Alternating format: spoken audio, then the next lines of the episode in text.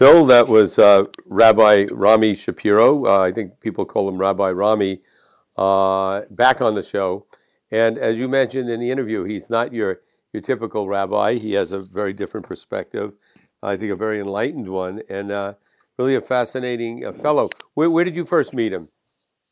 Oh, good question. I know I interviewed him and profiled him in American Veda, mm-hmm. but I may have met him prior to that. Mm-hmm. Can't remember, but we've been at conferences together and have hung out on a couple of occasions. Right. And it goes back. Yeah, it was interesting when he said he grew up in a modern Orthodox family. Not sure exactly what that means. I think I do.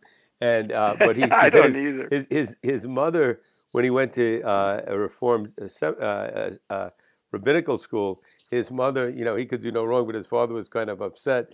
So, he's been sort of a maverick from the start, but obviously very devoted to what he does. The other thing I thought was interesting, and it'd be interesting for you to comment on it, is when he said he gave a talk one time, and these Lubavitch, these Hasidic kids came in to hear him talk, and afterwards they said, hey, you're saying exactly what we're saying. But then he said, yes, why aren't you one of us? And then he responded, I can't handle the lifestyle. And they said, we understand, because it is quite a restrictive lifestyle. I think if 600 rules you follow. It's the height of orthodoxy. It's very rule-oriented and very self-contained and many ways insulated. Mm-hmm. And, it's not a lifestyle for many people, right down to how one's supposed to dress. So you call a lot, it's not just a private thing, you call a lot of attention to yourself when you're out in public. And I remember growing up in Brooklyn, with my secular family, and even, the secular Jews were, sort of, would make fun of the Orthodox because of how they dressed and everything. So, that being said, I had when I was in business, I had a business associate that I became very close with, who was a Lubavitch rabbi, that being a particular sect of Hasidim, if I'm saying it correctly, who followed the teachings really of the Rebbe. It was a very famous teacher, and not nice, wonderful people to deal with. But yes, they live in a culture, a subculture within the main culture, and they're very interactive. The Lubavitch are very much in the world and acting and working and being very productive, but very much strictly following what they believe is the lifestyle that was predicted for them. It's interesting that that piece of it in Rami's story of them saying, "You're saying what we do." So there's Rami is very versed in and writes about the mystical Judaism, and the Hasids have a strong mystical component and a very strong experiential and orientation toward practice in the many ways they practice. And so I could see where they would have a similar perspective, but it's the lifestyle and the probably, Rami's very eclectic in his spiritual pursuits. He's openly talked about his background in Zen and his initiation into Vedanta lineage of Ramakrishna.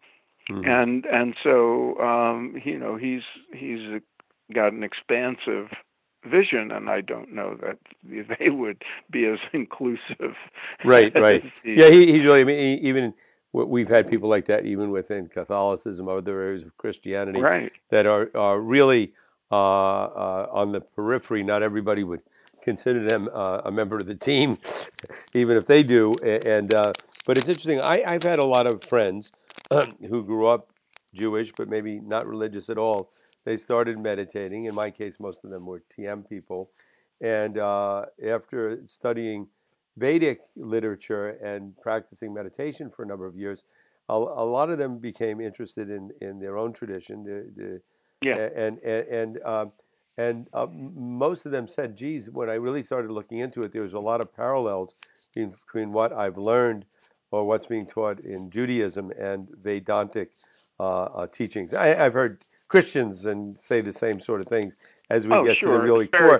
And this is the thing I think that on our podcast on contemporary spirituality, I mean, as you get closer to the essence of whatever the teaching, there's great similarity. And it would be nice if in the world there was a greater recognition of this, so religion doesn't get the bad name it's gotten, because it often leads to war between people who feel threatened by other people's beliefs and on like that. But that's historically the way it's been, and hopefully we can shed some light on that, because really when you get right down to it and you get deep into it, you're hearing the same teaching really. And the mystical side of Judaism has become, as has the mystical side of Christianity, gotten more, been more noticed and more written about it and more interest in it in the last 30 years or so.